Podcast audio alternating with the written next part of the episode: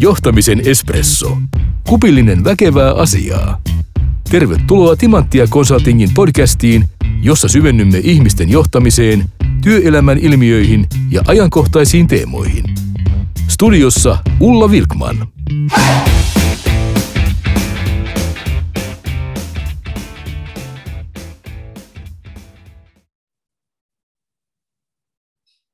Tänään puhumme kohtaamisesta ja mitä se työelämässä on. Kognitiivinen kuormitus on tällä hetkellä aika kova monessa paikassa. Etätyön myötä työ on muuttunut intensiivisemmäksi. Hybridityössä perään kuulutetaan kovasti katoavan yhteisöllisyyden perään. Ja yhteenkuuluvuuden syntyminen lähtee kuitenkin siitä kohtaamisesta. Itse ajattelen, että kohtaaminen on kuulluksi ja nähdyksi tulemista. Mä olen saanut tänään tästä aiheesta kanssani keskustelemaan Mari Rosenlundin. Hän on voimavarakeskeinen työnohjaaja sekä tiimi- ja organisaatiovalmentaja toisintekijöiltä. Tervetuloa Mari. Kiitos paljon Ulla, ilo olla täällä. Hei, sä teet aika paljon töitä tämän kohtaamisasian parissa ja se on keskeinen teema sun työssä, niin miksi se on keskeinen teema? Hyvä kysymys Ulla. Mun ja meidän toisintekijöiden näkökulmasta kohtaaminen on kaiken ytimessä. Se, kuinka me kohdataan itse itsemme ja toisaalta se, miten me kohdataan toisemme. Niin yksilöinä, tiimeinä, työyhteisöinä, asiakkaina, ihan missä kontekstissa tahansa, niin se kohtaaminen on siellä aina se juttu. Joo. No mitä se kohtaaminen käytännössä on? No, niin kuin sä sanoit, jotenkin sanoit sen tosi hyvin, että se kohtaaminen on kuulluksi ja nähdyksi tulemisen kokemaa. Sitä, että sulla on, sulla on tunne, että sut kuullaan ja sut nähdään. Kohtaaminen on hetkeksi hiukan hidastamista siihen toisen, toisen äärelle tai itsen äärelle, että, että kahdesta suunnasta, että joko se itsen kohtaaminen tai, tai toisen, toisen kohtaaminen. Aika kivasti sanottu toi hiukan hidastetaan. Kyllä, ja käytetään tästä hiukan hidastetaan, koska e, ettei tule ajatusta siitä, että kohtaaminen olisi aika sidonnaista. Aito kohtaaminen voi tapahtua hyvin, hyvin lyhyessä, muutaman sekunnin kohtaamisessa, tai sitten aito kohtaaminen voi to- toki tapahtua myös pit- pitempiaikaisessa kohtaamisessa, mutta se, ei ole, se on harvoin aika kysymys. Ihanaa, että sanot noin, koska ajattelen ihan samalla tavalla, että ja, ja, ja käynkin sitä aika paljon läpi usein asiakasryhmien kanssa, että vuorovaikutukseen ei mene yhtään enempää aikaa, vaikka me kohdattaisiin toinen tai jätetään kohtaamatta. Et, et se on enemmänkin se tapa. Aivan täysin sama, samaa mieltä, että se on se, juuri näin, että se on se tapa, millä kohdataan, ja se hetki on merkityksellinen, ei aika tai kesto. Joo mun kiinnostuksen herätti nyt myös tämä, kun puhut itsen kohtaamisesta. Avaa, avaa vähän sitä ajatusta vielä lisää. Kyllä.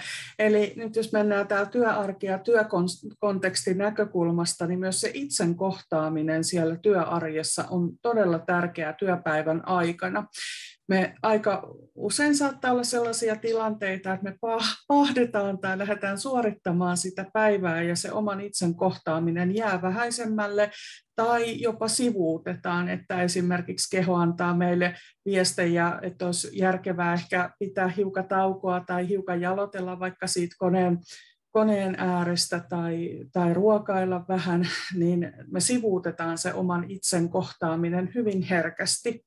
Ja, ja se sitten tietysti kumuloituu sinne työhyvinvoinnin näkökulmaan. Ja on niin kuin hyvä kysyä aika ajoittain itseltä myös, että mitä mulle kuuluu ja, ja miten mulla menee ja miten mun päivä on sujunut.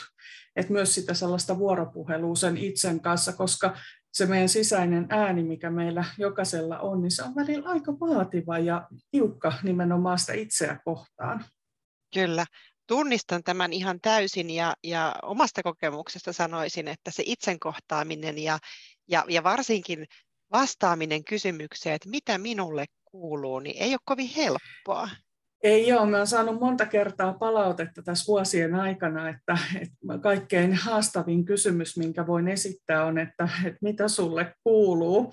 kuuluu ja sitten kun sen esittää vielä sinne niin kuin itselle, että mitä mulle kuuluu, niin, niin siihen tulee aika usein sitä lähdetään niin kuin purkamaan sieltä työstä tai perheen kautta, mutta sitten kun päästään ihan sinne minuun itseeni, että oikeasti mitä mulle Mari tänään kuuluu, niin se on siinä on aikamoinen matka ja, ja kerrosten purkua. Kyllä. Onko sulla vinkkejä, mitä, mitä tehdä, jotta pystyisi ää, kohtaamaan itsensä tai muistaisi kohdata itsensä työpäivän aikana? Ihan siitä tiedostamisestahan niin kuin kaikki lähtee liikkeelle, että, että tiedostettaisiin se, että, että mitä esimerkiksi se keho meille aina ajoittain yrittää vähän muistutella ja, ja sanoa ja, ja huomioitaisiin myös niitä tunnepuolta, että miltä tämä asia musta, musta tuntuu tai, tai kun tuun palaveriin tai kollegan kanssa käyn keskusteluun, niin mietittäisiin vähän, että mitä, mitä tuon tähän paikalle. Eli tiedostettaisiin se, että mikä se mun fiilis siellä taustalla on, mitä mä asioista ajattelen, mitä se keho ehkä mulle yrittää sanoa, mitä mulle kuuluu. Joo, mulle tulee jotenkin se ajatus, että jos mä en kohtaa itseäni, niin mun on aika vaikea kohdata muita. Kyllä, juuri näin. Ja kaikki se hyvä, hyvä aito kohtaaminen lähtee nimenomaan sieltä oman itsensä kohtaamisesta ja siitä omasta itsetuntemuksesta ja siitä, että me ollaan, ollaan tietoisia nimenomaan siitä, mitä kaikkea meissä, meissä kulkee ja meissä virtaa, koska silloin meidän on, on niin helpompi kohdata myös muita ja me ollaan paljon joustavampia. Joo, juuri tähän ajatukseen itse asiassa itsekin tässä, kun kuuntelin sua, niin rupesin tulemaan, että, että myös sanoit joustavampia, mutta mä jotenkin ehkä linkitän sen myös siihen, että kun mä kohtaan itseni ja kykenen olemaan myös itselleni myötätuntoinen, niin silloin se empatia ehkä toteutuu myös toisiin. Kyllä, juuri näin. Ja sitten jos ajatellaan se, että miten me ollaan siellä vuorovaikutuksessa, että että Mehrabian esimerkiksi omassa, omissa tutkimuksissa, mitkä on tietysti vähän, vähän keskustelua herättänyt, että paljon, paljon se meidän vuorovaikutus on sitä sanallista vuorovaikutusta ja paljon meillä vaikuttaa se meidän tunteet ja meidän elekieli ja mikroilmeet ja äänenpainot ja sanat, mitä me käytetään ja kaikki tämä, tämä muu. Kyllä, kyllä. No, Kenen vastuulla, jos mietitään työyhteisöä, niin se kuulluksi ja nähdyksi tuleminen on? Vahva näkökulma siihen on se, että se on kaikkien vastuulla. Eli se on meidän yhteinen asia, se kuulluksi ja nähdyksi tulemisen kokeman, kohtaamisen kokeman vahvistaminen siellä työyhteisössä. Ja se vaatii myös myös niin kuin molemminpuolisen luvan. Eli mun pitää myös itse antaa se lupa, että, että mä saan tulla kohdatuksi ja saan tulla kuulluksi. Ja silloin se vuorovaikutus ja aito kohtaaminen äh, on sujuvaa ja toimii, kun siihen on molemminpuolinen lupa. Mä olin yhdessä työyhteisössä ja puhuin puhuin tässä kesän jälkeen, puhuttiin aidosta kohtaamisesta ja lähdin jo siitä liikenteeseen, että mitä tapahtuu, kun tullaan sinne työpaikalle. Tervehditään kaikkia eikä kävellä ohi. Ja, työyhteisö vähän siinä pohtii, että vähän kuulostaa naivistiselta, että kyllähän me tokikin näin tehdään aikuiset, aikuiset ihmiset. Ja sitten jäi sitä vähän pohtimaan ja väliajalla sitten käytiin uudestaan keskustelua ja he huomasikin, että ei hyö välttämättä aina näin toimikaan, vaan itse mm. asiassa, että pitääkin peruuttaa takaisin sinne perusteisiin ja niihin yhteisiin käytäntöihin, että miten, mitä tapahtuu, kun tulee sinne työpaikalle, tai jos me ollaan etä, etätöissä ja meillä on, on vaikka Teams-palaveri, niin mitä, mitä tapahtuu, kun tulen paikalle, miten me tullaan kohdatuiksi, nähdyiksi ja kuuluiksi. Joo, tosi mielenkiintoista. Mä sain puolestaan tällä viikolla yhdeltä osallistujalta sellaisen kommentin, kun puhuin juuri siitä vuorovaikutuksen laadusta ja miten hyvää se meidän vuorovaikutus ja kohtaaminen on, niin yksi osallistuja totesi, että itse asiassa meillä on aika vähän tämmöistä aitoa kohtaamista, mm. sitä kuulluksi ja nähdyksi tulemista. Kyllä, ja, se, ja, ja sillekin on niin kuin syytä vähän raivata myös tilaa sille aidolle kohtaamiselle, ja varsinkin kun työ, työelämä on muuttunut ja ollaan menty tähän etätyöhön ja hybridityöhön, ja ehkä sellaiset luontaiset ne käytäväkeskustelut tai kahvihuonekeskustelut tai toisen työhuoneen sen menemiset, niin ne on jäänyt, jäänyt osaltaan pois, niin miten se kohtaamisen tila mahdollistetaan sitten tässä tämänhetkisessä työympäristössä tai muuttuneessa työympäristössä. No miten sä ajattelet, että sitä tilaa voi esimerkiksi raivata? Hyvä kysymys. No, tota, ensimmäisenä tulisi mieleen sellainen, että, että rakennettaisiin myös niitä yhteisiä pelisääntöjä, että missä sille vapaalle kohtaamiselle meillä on aikaa siellä, viik- vaikka siinä työviikon aikana. Et palaverikäytänteet on yksi ainakin sellainen, että et miten me sovitaan, että onko niissä meidän palavereissa, niin onko siellä sellaista vapaan kohtaamisen tilaa vai sovitaanko se tila johonkin toiseen kohtaan. Ja sitten toisaalta tärkeää on nyt varsinkin, jos puhutaan tästä etä- tai hybridityöskentelystä, olisi se, että me kunnioitettaisiin myös sitä vapaata kohtaisesta aitoa kohtaamista ja vapaata tilaa. Esimerkiksi siitä, että, että jos meillä on vaikka tällaisia vapaamuotoisia kahvitteluhetkiä, että me tultaisiin paikalle, koska sitten niissä saattaa käydä tai olla sellainen haaste, että ne, ne ei priorisoidu ehkä sinne tarpeeksi korkealle ja ne on ne ensimmäiset, mistä sitten mitä jätetään niin kuin käyttämättä. Mutta se olisi tosi tärkeää siihen yhteisöllisyyden näkökulmaan ja juuri tähän kohtaamisen näkökulmaan, että niistä piettäisiin myös omalta osaltamme huoli, että nämä pääsisivät toteutumaan. Joo, ihan tosi hyviä, tosi hyviä esimerkkejä. Yksi kysymys, mikä rupesi mulla pyörimään päässä, että miten sä ajattelet sen, että voiko tämmöistä aitoa kohtaamista tapahtua tuolla keskusteluryhmissä ja pikaviestivälineissä vai, vai onko se aina vähintäänkin videoyhteys tai sitten että se, että kohdataan siellä toimistolla? Hmm.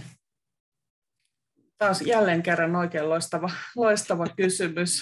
kysymys tota, itse ehkä ajattelen niin, että se aito kohtaaminen on ehkä jonkin verran helpompaa silloin, kun meillä on tällainen videokuvayhteys tai, tai ollaan face to face siellä, siellä toimistolla, että me aistitaan siihen vuorovaikutukseen kuuluu myös esimerkiksi just nämä erilaiset tunteet, mitä meidän välillä kulkee ja me nähdään toistemme eleet ja ilmeet ja mikroilmeet. Et siinä pikaviestinnässä, jos mietitään, niin siinä jää tämä tämä tota, niin paljon puuttumaan, puuttumaan sitten siihen, siitä vuorovaikutuksesta, mutta silti haluan uskoa näin, että saitokohtaaminen voi olla mahdollista myös siellä viestimien kautta, mutta, mutta se pitää niin kuin ihmisen ymmärtää, että, että se äh, ihminen on se, kuka vuorovaikuttaa ja se viestiminen tai, tai viestintäalusta on vaan se väline. Että minulla on kuitenkin vastuu siitä vuorovaikuttamisesta. Mm.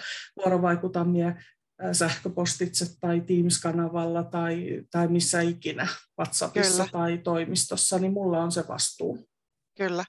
Itse asiassa käsiteltiin aikaisemmassa jaksossa tätä digitaalista kehonkieltä, viittasit juuri näihin Mehrabianin tutkimuksiin ja, ja, ja niiden mukaanhan iso osa siitä niin kuin viestin perille menosta riippuu siitä, että mitä se oheisviestintä on.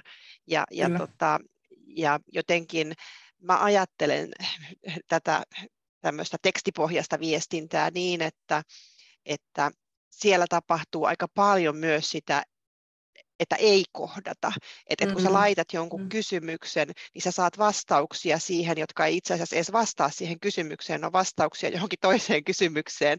Että me ei ja. edes niinku pysähdytä katsomaan, että mitä tässä oikeastaan kysyttiin.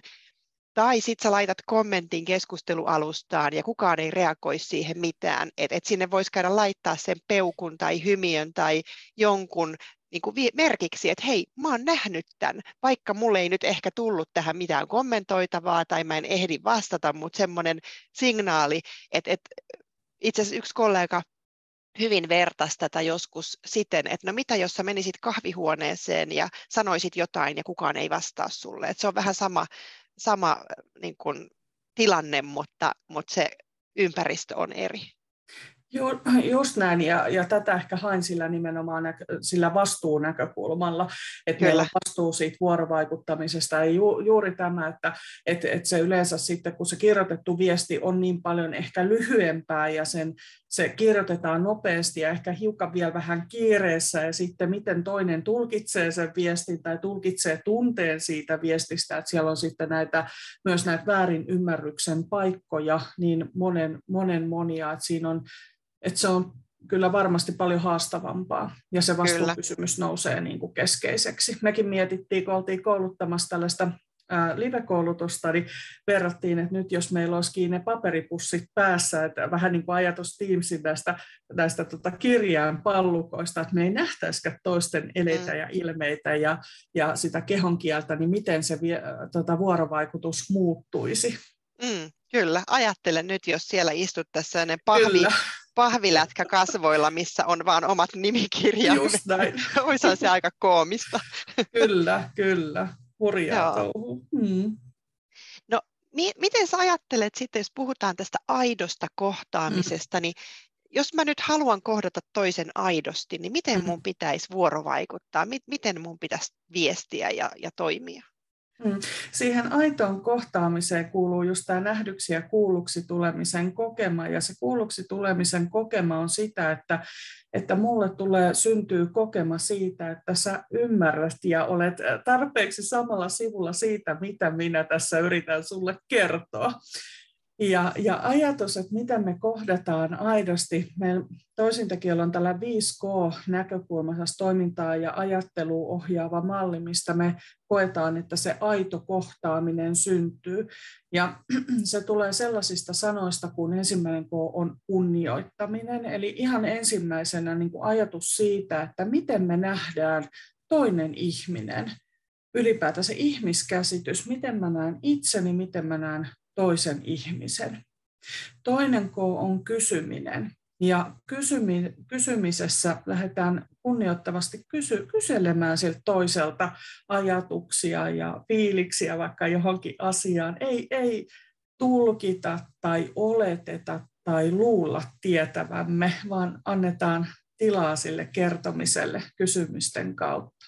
Ja tietysti kun me kysytään, niin silloin kolmas K, eli kuunteleminen on todella tärkeää. Että ei kysyttäisi vaan kysymy, kysymisen ilosta ja riemusta, vaan pysähdyttäisiin myös aidosti kuuntelemaan, aktiivisesti kuuntelemaan. Ja tämä on välillä tosi hankalaa meille, että että se oma ajattelu meinaa jo puskea väliin ja sanat tulla suusta ja, ja meinataan puhua päällekkäin ja, ja ajatellaan tietävämme, mitä se toinen ajattelee.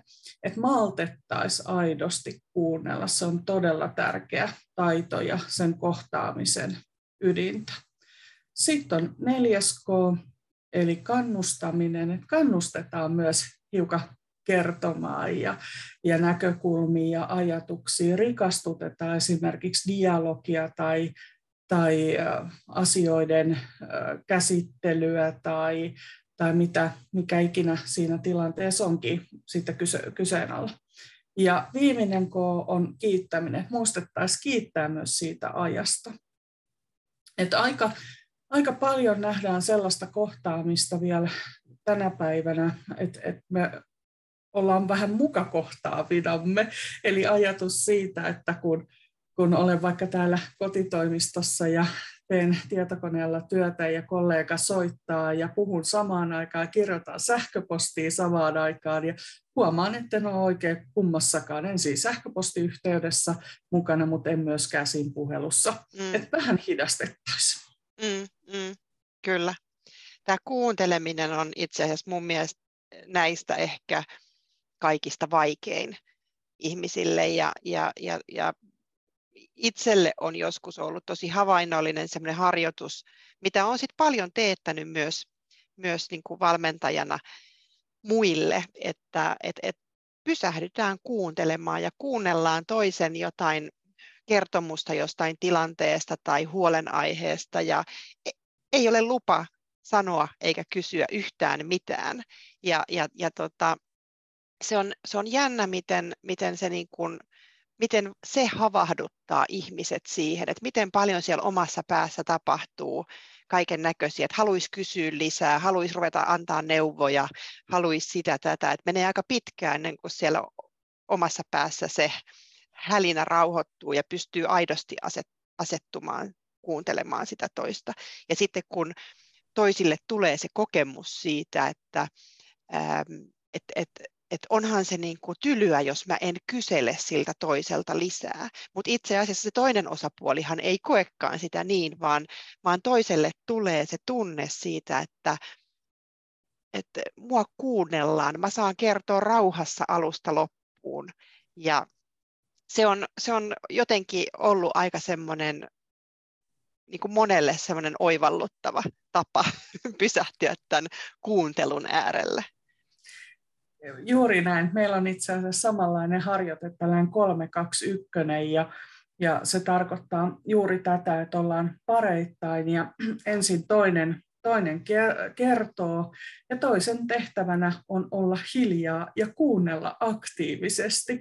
Jaa. Ja tätä tehdään sitten niin kuin siinä ensimmäisellä kerralla, niissä on aikamäärä, että on kaksi ja puoli minuuttia, sitä aikaa lyhennetään, lyhennetään joka kierroksella ja, ja myös meidän havaintojen mukaan tämä on ajoittain erittäin haastavaa olla, olla hissuksia aktiivisesti kuunnella, kun niin kovasti tekisi mieli, mieli kommentoida. Mutta sitten ihmiset havahtuu siihen, että itse asiassa, että kuinka tärkeää se kuuntelemisen taito vaikka siellä esihenkilö- ja johtamisen työssä on, että ei anna sen oman ajattelun alkaa laukkaamaan, vaan aidosti pysähtyy kuuntelemaan sitä toista mm. henkilöä ja hänen sanomisiaan. Sen takia meillä on myös nämä 5K-näkökulmasta, niin se kysyminen on ensinnä ja sen jälkeen kuunteleminen. Esimerkiksi kysyn, mitä sulle kuuluu ja pysähdyn kuuntelemaan mm. sen jäljestä. Mm. Mm. Se on tosi hyvä. Jotenkin ajattelen, että aika usein sen kuuntelun jälkeen pitäisi kysyä vielä lisää, eikä lähteä antamaan vastauksia tai neuvoja itse en ole siinä ehkä kovin taitava, mutta onko sulla vinkkiä kuulijoille, että mikä on hyvä kysymys sen kuuntelun perään? Kyllä, joo. Eli kaikki tällaiset M-alkuiset kysymykset, puhutaan dialogisesta kysymyksen asettelusta ja silloin kysymyssana alkaa ämmällä, että miltä tämä susta kuulostaa tai mitä sä tästä ajattelet tai millainen tämä kokema sinulle oli tai miten me tästä voitaisiin jatkaa tai ää, miten sä tämän asian kuulet tai näet tai koet. Eli avoimilla kysymyksillä lähdetään vie, vielä niin kuin hakemaan sitä lisäsyvyyttä siihen, siihen kohtaamiseen tai keskusteluun, mikä meillä, meillä tässä on meneillään. Niin se on hyvä vinkki, nämä M-alkuiset dialogiset kysymykset. Joo, kyllä. Kysymykset, joihin ei voi vastata kyllä tai ei. Juuri näin, juuri näin. Joo. No, tämä tämmöinen kohtaaminen ja aktiivinen kuuntelu, niin sehän vaatii tämmöistä läsnäoloa. Ja, ja läsnäolo vaatii harjoittelua, eikö niin? Niin miten sitä voi harjoitella, sitä läsnäoloa? Mitkä on sun vinkit siihen? Kyllä läsnä, läsnäolo on todella, todella tärkeässä roolissa siinä kohtaamisessa ja aika usein saatetaan, saat, saattaa jäädä itselleen kiinni siitä, että, että olen fyysisesti läsnä, mutta se just se ajatus rullaa jo kaikessa muussa, muussa tuolla tulevaisuudessa. Meidän ajattelu yleisesti ottaen toimii niin, että se on hiukan siellä etupellossa ja menee jo rakentaa sitä tulevaisuuden näkökulmaa. On se vaikka sitten lounastauko, seuraava palaveri, tämän työpäivän jälkeiset asiat ja, ja niin edelleen. Eli pitäisi peruuttaa hiukan, hiukan siihen taaksepäin ja tähän hetkeen ja, ja tähän tilanteeseen.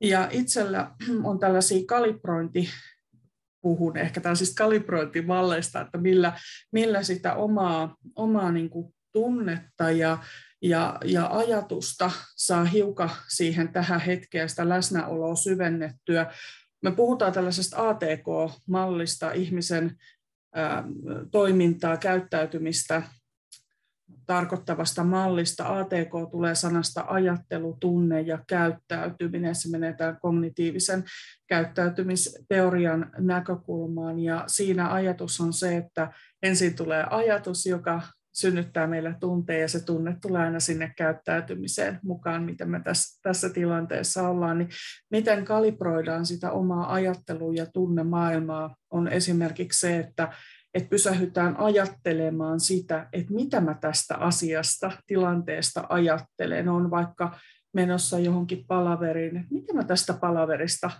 aidosti ajattelen tai tästä asiasta, mistä kohta käydään, käydään keskustelua. Pysy, pysähdytään hiukan pohtimaan sitä. Ja siinä kohtaa on myös hyvä lähteä avaamaan sitä omaa ajattelua, että okei, mä ajattelen asiasta näin, millä muilla tavoilla voisin ajatella. Että hakea siihen kaksi, kolme erilaista näkökulmaa, eli levittää hiukan sitä omaa ajattelua. Silloin se ajattelu toimii joustavammin ja se sun fokusointi ja läsnäolo on vahvempaa. No sitten jos miettii sieltä tunne tunnepuolen näkökulmasta, että miten niitä tunteita voi kalibroida. Meillä menee monia kymmeniä tunteita päivässä meidän läpi. Ne on vähän kuin aallot, ne tulee ja huhtoutuu ja menee ja tulee toisenlaisia tunteita. Ja sehän riippuu aina siitä, että mitä tuo mukana, niin että millaisesta tilanteesta tulen tähän seuraavaan, seuraavaan tilanteeseen. Ja, ja se Tunnekalibrointi tarkoittaa käytännössä sitä, että tiedostetaan, minkälaisia fiiliksiä, minkälaisia tunnetiloja mulla on. Ja taas kannattaa lähteä vähän niin kuin leventämään sitä näkökulmaa, että mitä muun, minkälaisia muunlaisia tunnetiloja. Harvoin meillä on tasan yksi tunnetila, vaan sieltä löytyy useampia. Ja itse, itse teen tällaista kalibrointia, että kun, kun menen kohtaamiseen, menen vaikka sinne työpaikalle tai palaveriin tai kohtaan asiakkaan, niin minä käytän noin minuutin verran ennen tapaamista tunnistaakseni oman tunnetilan ja seuraavaksi mietin, että mitä, mitä siinä toisessa, kenet mä kohta kohtaan, niin mitä on sellaisia asioita, mitä mä hänessä arvostan. Ja tämän arvostuksen kautta tulen siihen paikalle, vaikka en olisi ikinä nähnyt tätä henkilöä tai henkilöitä, ketä kohtaan, niin mä mietin aina sieltä arvostamisen kautta, koska se se kalibroi mun tunnemaailman, tunnemaailman avoimeksi ja vahvistaa läsnäoloa. Ja sitten se käyttäytyminen, onko mulla ne puhelimet, hälyäänet tässä päällä, soiko mulla sähköpostit ja WhatsAppit vai, vai voinko, voinko aidosti asettua tähän, puuhaanko tässä jotain muuta samaan aikaan, kun olen, olen paikalla. Jos henkilö tulee vaikka mun työhuoneeseen, niin voinko pysäyttää vaikka sen koneen, tietokoneen työskentelyä, kääntyy aktiivisesti häntä kohden. Hyvä tällainen sääntö on esimerkiksi, että kun kuuntelet toista, niin kuulijan pitäisi nähdä aina sun kaksi korvaa, että ei olla niin kuin puolittain, vaan aina ollaan siinä kontaktissa. Katsekontakti on myös todella tärkeä väline siihen kohtaamiseen. Ymmärrys, että mä aidosti olen tässä, tässä läsnä ja, ja kuulen ja näen sinut. Tällaisia näkökulmia ainakin tuli mieleen. Todella hyvän, hyviä näkökulmia ja tosi, tosi hyvä tämä ajatus tästä kalibroinnista. Joo. Ja ihan tosi konkreettisia asioita, mitä jokainen meistä voi, voi kokeilla ja, ja, ja tehdä siinä omassa arjessa. Kyllä. Ja ehkä vielä lisäisin sellaisen mikrotauon näkökulman, muuten tuli, tuli mieleen vielä tähän, että otettaisiin niitä mikrotaukoja siellä työpäivän aikana. Se myös liittyy siihen itsensä kohtaamiseen, että kun vaihdetaan vaikka työtehtävästä toiseen, niin ihan minuutti, 90 sekuntia riittää, nouse pois siitä sun työpisteeltä. Mielellään, jos on ikkuna lähellä, niin kävele ikkunan eteen. Ja sitten keskitytään vaan ottaa hyviä hengähdyksiä, hengitetään, keskitytään siihen hengittämiseen. Hengittäminen on meille sellainen, sellainen nopein tie tulla tähän hetkeen, tähän aikaan ja tähän paikkaan, kun me keskitytään siihen hengittämiseen. Ajatuksia tulee ja menee ja tunteita saa tulla ja mennä sen 90 sekunnin aikana, mutta keskitytään ainoastaan vain siihen hengittämiseen. Kyllä. Erittäin paljon kiitoksia Mari tästä keskustelusta. Mä uskon, että kuulijat sai monen monta hyvää vinkkiä.